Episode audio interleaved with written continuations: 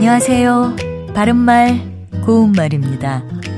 누구나 해보지 않은 일을 새롭게 시작하면 처음에는 서툴고 잘하지 못하지만 시간을 두고 반복하다 보면 익숙해집니다.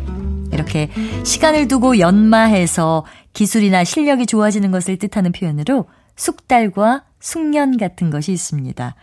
숙달된 조교의 시범 또는 숙련공 같은 표현 많이 들어보셨을 텐데요. 숙달과 숙련은 뜻이 비슷한 것 같으면서도 약간의 차이가 있습니다. 먼저 숙달은 익숙하게 통달함이란 뜻으로 어떤 기술이나 지식 따위에 익숙하고 통달되는 것을 말합니다. 서투른 일도 숙달되면 한결 쉽다. 그는 아직 자동차 운전에 숙달되지 못했다. 이렇게 말할 수 있습니다. 그리고 숙련은 연습을 많이 해서 능숙하게 익힘이란 뜻입니다.